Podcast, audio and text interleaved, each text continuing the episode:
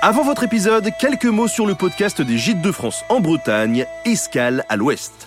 J'ai eu la chance de participer à cette très bonne série qui vous fera découvrir de nombreuses facettes de la Bretagne. Mais lesquelles? Eh bien, ça, ça dépend des invités et de leur démarche.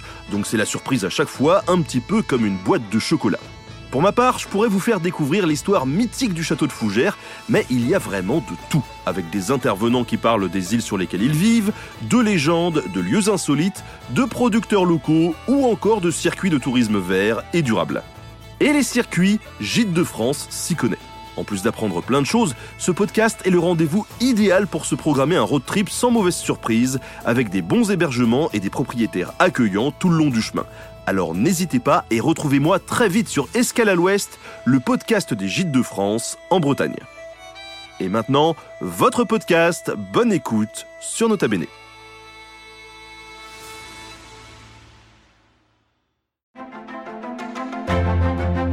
Mes chers camarades, bien le bonjour. Aujourd'hui, on aborde le tennis, le sport des gentlemen qui s'habillent classe, tout en blanc et où le public ne chante pas des slogans en buvant de la bière. Enfin, ça, c'est peut-être l'image que vous avez du tennis. Mais on va voir en quelques anecdotes comment ce sport s'est transformé et s'est ouvert à toutes et à tous tout au long de son histoire. Et ça tombe bien, le partenaire de cet épisode, c'est BNP Paribas, le parrain officiel de Roland Garros depuis 50 ans, et qui a donc accompagné la métamorphose du tennis pendant tout ce temps. Pour en savoir plus, rendez-vous sur leur site We Are Tennis. Vous verrez, on aura l'occasion de reparler de leur rôle dans cet épisode.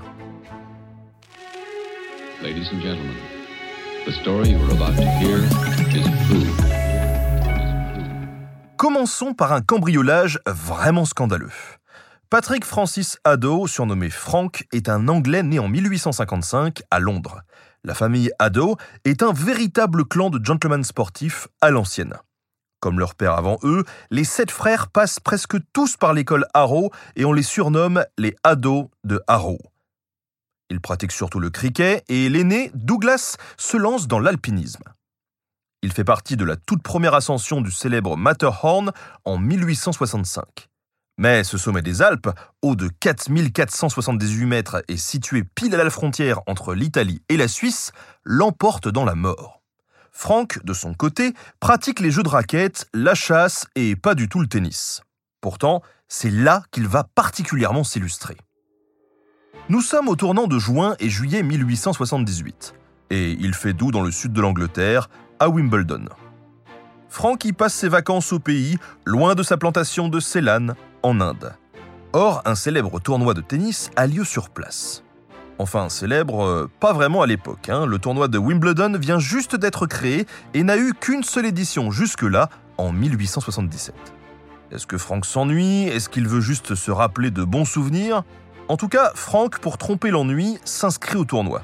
Tout le monde se moque alors un peu de ce gringalet de 23 ans qui débarque des Indes et n'a pas l'air très redoutable. En plus, il va devoir affronter Spencer Gore, qui est passionné par la discipline. Mais là, surprise, Ado détrône tous ses adversaires. Pire, durant tout le tournoi, il ne perd pas un seul set et écrase ses ennemis.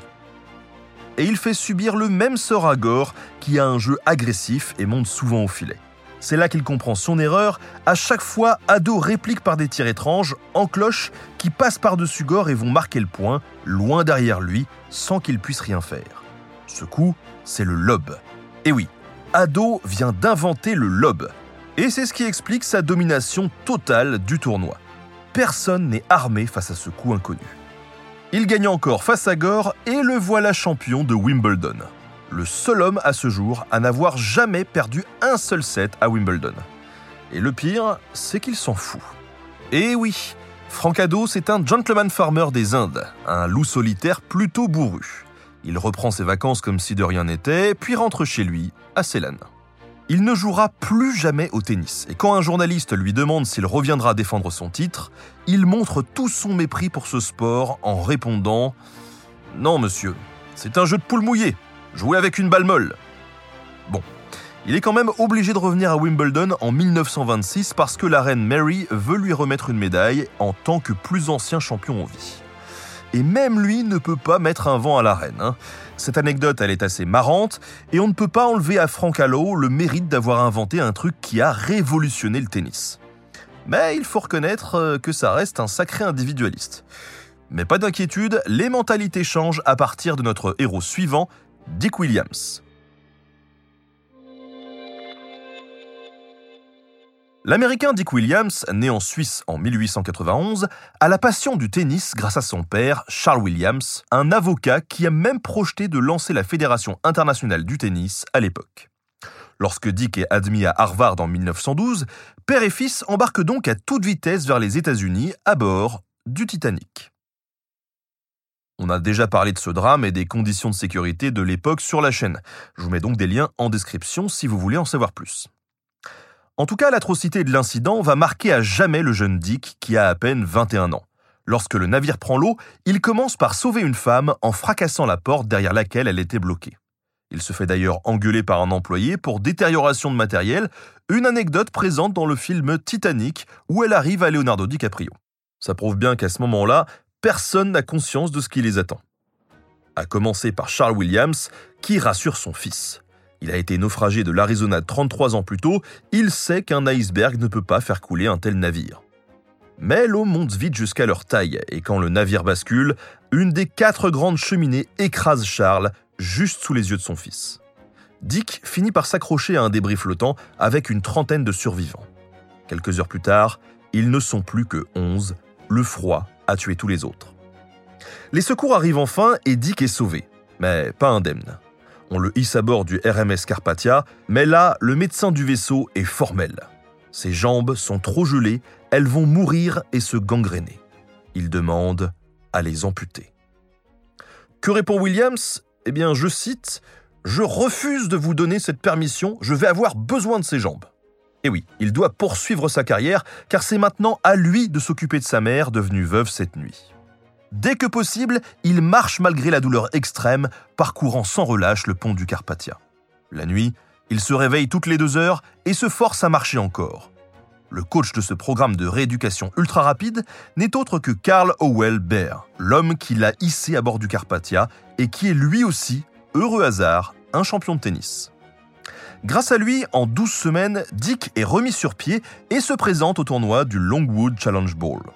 Là, surprise, son adversaire est justement Carl Howell Bear. Dick perd face à ce redoutable tennisman, mais les deux hommes restent évidemment amis à jamais. Le traumatisme est tel qu'il leur faudra plus de deux ans pour oser parler ensemble, en tête-à-tête, du naufrage. Et ce n'est qu'en 62, à 71 ans, que Dick acceptera d'en parler en public. Entre-temps, le soutien de son ami lui a permis de gagner deux US Open et cinq Coupes Davis, dont deux fois avec Bear. À 33 ans, il a même décroché la médaille d'or aux Jeux Olympiques de Paris en 1924. Et tenez-vous bien, ce jour-là, il avait une entorse à la cheville. Mais il l'a déjà prouvé, la douleur, il maîtrise. Il arrête en tout cas le tennis à 44 ans après des exploits individuels impressionnants. Mais le plus beau est sans doute sa relation avec Bear, son sauveur, son rival et son ami.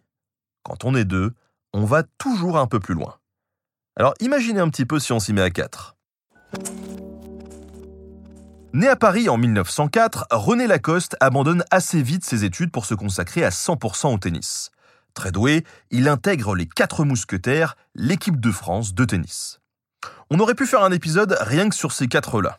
Clairement, il y a Henri Cochet, le magicien, un gars du peuple qui s'est taillé une place dans ce sport encore très bourgeois. Jacques Brugnon, dit Toto, célèbre pour très bien collaborer avec ses camarades et assurer la victoire en double, et qui finira par travailler à Hollywood dans les décors de cinéma. Il y a aussi Jean Borotra, sautillant, dansant, prenant dépourvu ses adversaires, et qu'on surnomme donc le basque bondissant. Lui a été empêché de relier la résistance lorsque Pétain l'a bombardé commissaire de l'éducation et des sports sous l'occupation. Mais son patriotisme éveille la méfiance des nazis et effectivement, un jour, Jean regarde Pétain droit dans les yeux et lui annonce qu'il rejoint la résistance. Aussitôt arrêté, il s'évade grâce à l'intervention de René Lacoste et du roi de Suède Gustave V. Ah, je vous avais prévenu, c'est une vraie histoire de mousquetaire. Hein Maniant la raquette comme une épée, cette équipe remporte 6 fois la Coupe Davis et 40 tournois du Grand Chelem. Mais celui qui nous intéresse le plus, c'est René Lacoste. Sa carrière pro a été relativement courte, mais ce qui est marquant, c'est qu'il met son ingéniosité au service du collectif pour inventer des équipements qui aident les gens à pratiquer le tennis dans de meilleures conditions. Lui aussi a un surnom, le crocodile, à cause d'une mallette en peau de croco dont il ne se sépare jamais. Mais ça décrit aussi sa façon de jouer. René est un calme, un observateur, qui prête attention aux moindres détails. Sur le court, son style est minimaliste, mais incroyablement tenace. C'est son sens de l'observation qui lui a tout appris, car Lacoste n'a jamais eu de prof et n'a jamais pris un seul cours de tennis. C'est en observant les autres qu'il s'est formé, d'où sa première invention dans les années 20, la machine à lancer des balles pour s'entraîner tout seul. Une autre fois, il observe le jeu de son ami, le marquis de Chomley, et remarque qu'il porte une tenue de polo pour jouer au tennis. Très pratique, et confortable. Aussitôt, René en commande une pour lui et y fait broder son emblème, le crocodile. C'est ainsi qu'est lancée la marque Lacoste en 1933. Le coton blanc léger et les manches courtes sont pensés pour le confort des sportifs.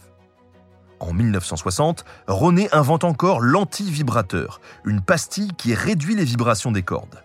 Ces dernières, en se diffusant tout le long du bras des joueurs, ont causé des problèmes médicaux à des générations de sportifs. En 1963, il met au point la raquette en acier qui remplace le traditionnel cadre de bois. Et il continue d'apporter des améliorations au monde du tennis jusqu'à sa mort en 1996 à l'âge de 92 ans. Les autres mousquetaires aussi ont continué à exercer à leur manière. En 1991, Borotra, âgé de 93 ans, vient soutenir l'équipe de France qui décroche une nouvelle Coupe Davis. Et de son côté, dix ans après sa première victoire à Roland Garros, Henri Cochet continue de donner des cours à des collaborateurs de la banque BNCI qui deviendra BNP Paribas. Et c'est justement notre quatrième anecdote, parce que comment bien faire un épisode spécial tennis sans parler de Roland Garros Pour rappel, le tennis a eu bien des ancêtres avant que le magistrat anglais Walter Clopton Wingfield établisse ses règles modernes en 1874. Comme on l'a vu, dès 1877, Wimbledon était créé. Mais l'élite anglaise qui pratique ce sport adore surtout faire du tourisme. Alors, dès 1878, le tennis atterrit dans le nord de la France, à Dinard et au Havre. Plus au sud, les plus grands champions tombent amoureux de la Méditerranée et font le déplacement pour profiter de la French Riviera, qui devient le cœur du tennis mondial jusqu'en 1895. Du coup, rien d'étonnant à ce qu'en 1891 soit créé à la fois le championnat de France, qui est national, et le championnat de France international. Seul ce dernier va survivre de façon continue jusqu'à nos jours, et à partir de 1928, il se tient tous les ans à Paris. Vous l'aurez compris, c'est la compétition de tennis la plus connue et regardée par les Français, qui l'appellent plus souvent Roland Garros, du nom du stade qui accueille l'événement. En 1973, le président de la Fédération française de tennis, Philippe Chatrier, veut donner un nouveau souffle au tennis hexagonal. Mais pour ça, il faudrait rénover les infrastructures de Roland Garros et même, disons-le, faire entrer le stade légendaire dans une toute nouvelle dimension. Et c'est comme ça qu'il a l'idée de s'adresser à BNP Paribas pour monter un vrai partenariat solide et durable. C'est donc tout près de là, à l'agence BNP d'Auteuil d'à côté, que l'entente se tisse. C'est d'autant plus pratique que c'est la BNP qui tient déjà le compte bancaire de la fédération. Du coup, le partenariat se conclut de façon assez naturelle. La banque finance les travaux et en échange, son logo est placé sur les célèbres bâches vertes qui se trouvent sur les fonds des cours. L'histoire pourrait s'arrêter là, mais BNP, ou BNP Paribas depuis 2000, est encore à ce jour le parrain officiel de la compétition et ne se contente pas de donner du pognon, mais s'implique vraiment dans ce sport. C'est dans ce sens que la banque devient partenaire de la sélection des ramasseurs de balles, les fameux Ballos, en 2000, permettant d'en faciliter l'accès à tous les jeunes fans de tennis du pays, alors que la fédération était jusque-là réservée uniquement à l'Île-de-France.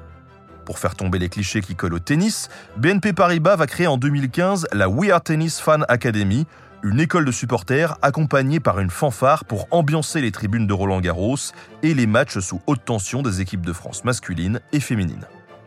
Mais le tennis peut avoir un impact sur le monde bien au-delà des lignes du cours. En 2020, le jeune joueur canadien Félix Auger-Aliassime croise la route de BNP Paribas avec l'envie de redonner à la société. Et c'est ainsi que naît le projet FAA Point for Change, où chaque point marqué par le joueur canadien sur le circuit est récompensé par une donation pour soutenir l'éducation et la protection de la jeunesse du Togo, dont le père de Félix est originaire. Et on pourrait continuer la liste encore longtemps, mais l'idée reste toujours la même, façonner un tennis toujours plus collectif, engagé et accessible à tous. Et toute cette belle histoire a commencé en 73, pile l'année où une grande question secouait le monde du tennis, celle de la place de la femme. Mais heureusement, encore une fois, une grande championne a vraiment assuré, il s'agit de Billie Jean King. Née en Californie en 1943, la joueuse Billie Jean Moffitt a changé à jamais le visage du tennis. Durant sa carrière professionnelle, elle totalise 27 grands chelems et 20 trophées de Wimbledon. Un record. Mais pour elle, il ne s'agit pas que d'un sport. Elle transforme le cours de tennis en champ de bataille politique. En effet, elle a remarqué qu'à chaque tournoi, elle est payée moins bien qu'un homme. L'argument serait que les femmes jouent en 3-7 et que les hommes en 5, donc elles travaillent moins. Mais ça ne tient pas la route. La fédération le sait, les matchs féminins attirent plus de public que les masculins, vendent plus de tickets et remplissent plus de salles. En 1970, elle rejoint donc les Original Nine, ces neuf joueuses qui, à la suite de Gladys Selman, forment leur propre circuit professionnel entièrement autonome et séparé des structures masculines. Et pour ça, elles sont radiées de la fédération et doivent organiser elles-mêmes leur propre compétition. Chaque nouveau match est un énorme risque financier qui dépend uniquement de leur performance. En 71 et 72, cette alliance organise déjà des événements prestigieux prouvant que payer correctement les joueuses est tout à fait possible. Et là, je me dois de préciser que cette différence de prime, ça n'est pas un héritage du vieux tennis. Et non, c'est tout nouveau. En fait, le tennis est considéré comme professionnel aux États-Unis depuis 1968 seulement. Et s'il y avait déjà une différence à l'époque, chaque année, l'écart augmente. En fait, les dirigeants de la fédération procèdent à un cambriolage dans les règles. Et il faut dire que les discours machistes sont assez monnaie courante. En 1973, Bobby Riggs, un ancien champion de tennis à la retraite, se rend compte que s'il fait une sortie sexiste, les caméras se braquent sur lui. Sexisme égale polémique et polémique égale argent. Il a alors l'idée de se lancer dans un faux comeback il se met à répéter sans relâche que le tennis féminin est, par nature, inférieur au tennis masculin. Poussant la provoque toujours plus loin, il se met à jouer déguisé en femme ou en bambin, ou même avec un t-shirt troué au niveau des tétons. Il affirme représenter la supériorité masculine et se donne un titre, le roi des porcs chauvins mâles. Il offre même 5000 dollars à toute femme qui le vaincra. Selon lui, même une championne du monde est incapable de battre un joueur de 55 ans à la retraite. Il harcèle Billy car tous les deux peuvent se faire plein d'argent. Mais elle refuse de rentrer dans son jeu. Et en 1973, il se rabat sur l'Australienne Margaret Smith Court, qu'il bat à plate couture. Bon vainqueur, Riggs applaudit son courage. Et non, pas du tout. En fait, il en rajoute une couche. Il se proclame champion du tennis féminin. Cette fois, Billie Jean n'a pas le choix, elle sait que c'est un piège médiatique, mais il faut y aller. Les médias annoncent le match du siècle, qu'ils appellent la bataille des sexes. Le 20 septembre 1973, l'Astrodome de Houston accueille 31 000 personnes, auxquelles il faut ajouter 100 millions de spectateurs. L'argent coule à flot et on offre 100 000 dollars à qui gagnera le match. Sous les vivas, Riggs fait son entrée, assis dans une calèche tirée par des mannequins féminins habillés très très court. Il porte une veste Sugar Daddy, sponsorisée par la célèbre marque de bonbons. Billie Jean entre à son tour, portée sur un trône doré couvert de plumes d'autruche, soulevé par les bras musclés d'hommes torse nus. Toute cette mise en scène nous paraît assez dingue aujourd'hui et surtout on se demande si c'est sérieux. Est-ce que depuis le début, Bobby Riggs monte en fait une gigantesque farce? Est-ce qu'il est sincère dans sa misogynie? Est-ce que Billie Jean ne participe pas à une parodie de match? Bon, ça, je vous laisse vous faire votre propre opinion. Pour ça, on a par exemple le documentaire de 2013, Battle of the Sex, qui fait intervenir toutes les grandes joueuses de l'époque, dont Billie Jean, qui nous dévoile les dessous de l'affaire. Mais si vous préférez la fiction, le Battle of the Sex de 2017 accueille Emma Stone et Steve Carell dans les rôles de Billy et de Bobby. Ce qui est sûr, c'est que le match devient un vrai tournant historique. D'un côté, Billie Jean bat son adversaire, démontre l'efficacité du tennis féminin et dénonce l'hypocrisie d'une institution qui, hier, la radiait et la sous-payait, et aujourd'hui lui offre 100 000 dollars pour jouer contre un retraité complètement hors circuit. Mais de l'autre, la frénésie médiatique a été telle que c'est le blason du tennis tout entier qui est redoré aux États-Unis. Ce n'est plus une discipline secondaire, mais bien un sport majeur. C'est impossible de calculer combien de jeunes américaines, mais aussi de jeunes américains, se sont intéressés à ce sport juste à cause de cette confrontation. Et pourtant, ça n'est que le début pour Billie Jean. En effet, cette même année 1973, Billie Jean a fondé en secret la WTA, l'association des joueuses de tennis, dont elle devient la première présidente. Elle regroupe les joueuses radiées du circuit officiel, mais aussi celles qui sont restées dedans. De part et d'autre de la barrière, les femmes se sont réconciliées et entendues pour faire avancer leur cause. Les joueurs et les joueuses de l'US Open gagnent enfin la même prime, et il était temps. Durant des années, Billie Jean s'investit tellement dans la WTA, les médias et les magazines, qu'il est impossible de tout vous raconter aujourd'hui. Mais dites-vous qu'avec trois sièges en Chine, en Angleterre et aux USA, la WTA est devenue la plus grande association sportive féminine du monde. En 2021, la profession tout entière honore Billie. La Fed Cup, c'est-à-dire le tournoi mondial féminin, devient la Billie Jean King Cup. Un loup solitaire suivi par deux grands amis puis quatre mousquetaires, et enfin une héroïne qui se bat pour toutes les femmes, décidément le tennis n'a cessé de se transformer et de s'ouvrir au monde tout au long du XXe siècle. Et c'est bien parti pour continuer encore tout le XXIe.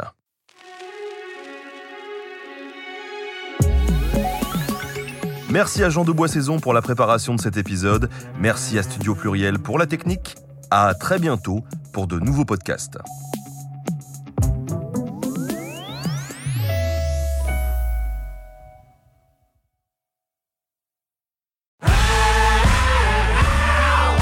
Si vous avez aimé ce podcast, vous aimerez aussi mon autre podcast, Callisto, dans lequel je vous raconte des mythes et des légendes.